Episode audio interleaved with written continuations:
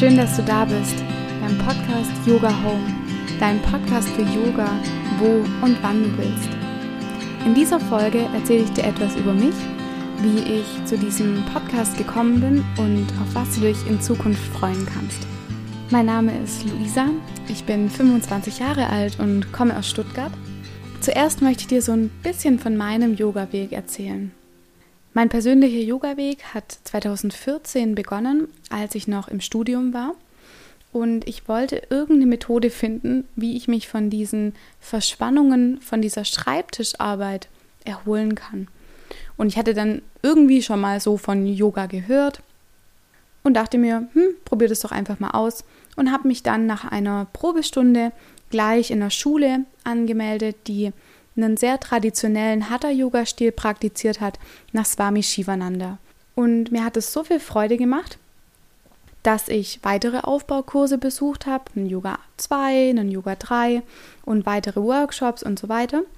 Und dann dachte ich mir gegen Ende des Studiums 2017, eigentlich interessiert dich das so sehr, warum nicht einfach noch mehr Wissen drüber aneignen? Ich habe dann damals meine damalige Yoga-Lehrerin gefragt, und sie hat mich dann an ihren Lehrer verwiesen. Und als sie mir dann sagte, dass ihr Lehrer in Indien einen kleinen Ashram, einen kleinen Shivananda Ashram leitet, ist es mir doch kurz anders geworden, weil ich mir überhaupt nicht habe vorstellen können, zuerst, dass ich in Indien meine Yogalehrerausbildung mache. Und irgendwie habe ich mir dann so ein paar Tage Gedanken drüber gemacht, habe das gegoogelt, ja, habe so ein bisschen recherchiert und dann bin ich irgendwie doch so auf diesen Zug irgendwie aufgesprungen und habe mich dann in den darauffolgenden Semesterferien 2017 aufgemacht nach Kerala. Kerala ist der südlichste Staat von Indien und bin dann in das Ashram geflogen, um die Shivananda Yoga Grundausbildung zu machen. 200 Stunden Ausbildung geht vier Wochen lang. Nach zwei Monaten in Indien hatte ich mich dann so viel mit diesem Thema beschäftigt, dass es ganz fest in meinem Alltag auch schon integriert war und ich mich auch relativ bereit gefühlt habe und auch total Lust drauf hatte, Yoga weiterzugeben. In der Zeit nach der Ausbildung, das war dann ab Mai 2017, habe ich angefangen in Reutlingen und in Stuttgart verschiedene Yogastunden zu unterrichten und habe dann parallel eine neue Yoga-Art für mich entdeckt, und zwar das Vinyasa-Yoga. Und seit meiner Ausbildung 2017 bilde ich mich mit verschiedenen Workshops oder Weiterbildungen wie zum Beispiel Yin-Yoga, Anatomie oder Yoga für spezielle Bedürfnisse weiter.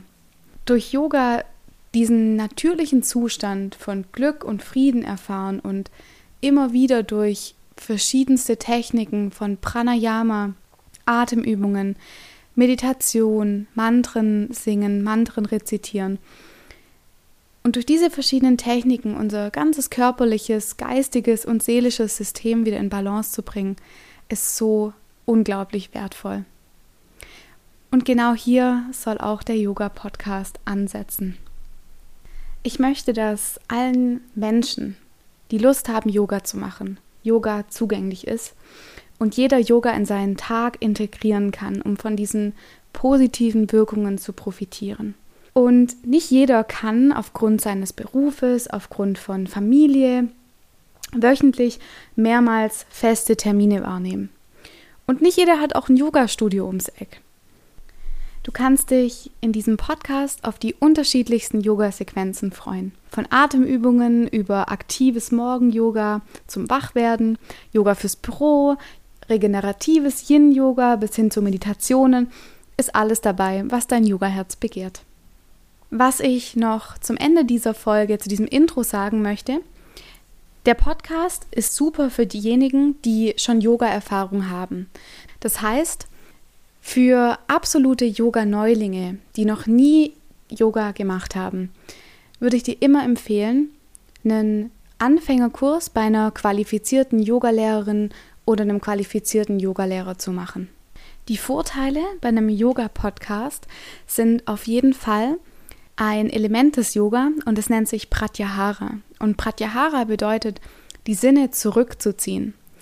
Und in der Form, wie du Yoga mit mir machst, in dieser Form des Yoga-Podcasts, kannst du dich ganz auf meine Stimme konzentrieren. Du musst nicht auf einen Bildschirm schauen. nicht auf dein Handy schauen. Du kannst das Handy zur Seite legen, den Ton anmachen, das mit einer Box verbinden und dann einfach meiner Stimme folgen.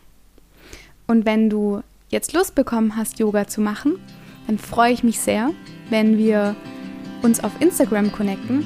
Mein Name auf Instagram ist Yoga mit Luisa. Hier bekommst du auch immer die neuesten Updates zu den Yoga-Sequenzen. Schreib mir auch gerne, über welche Themen du im Yoga noch mehr wissen willst und jetzt wünsche ich dir ganz viel Spaß mit der ersten Yoga-Sequenz.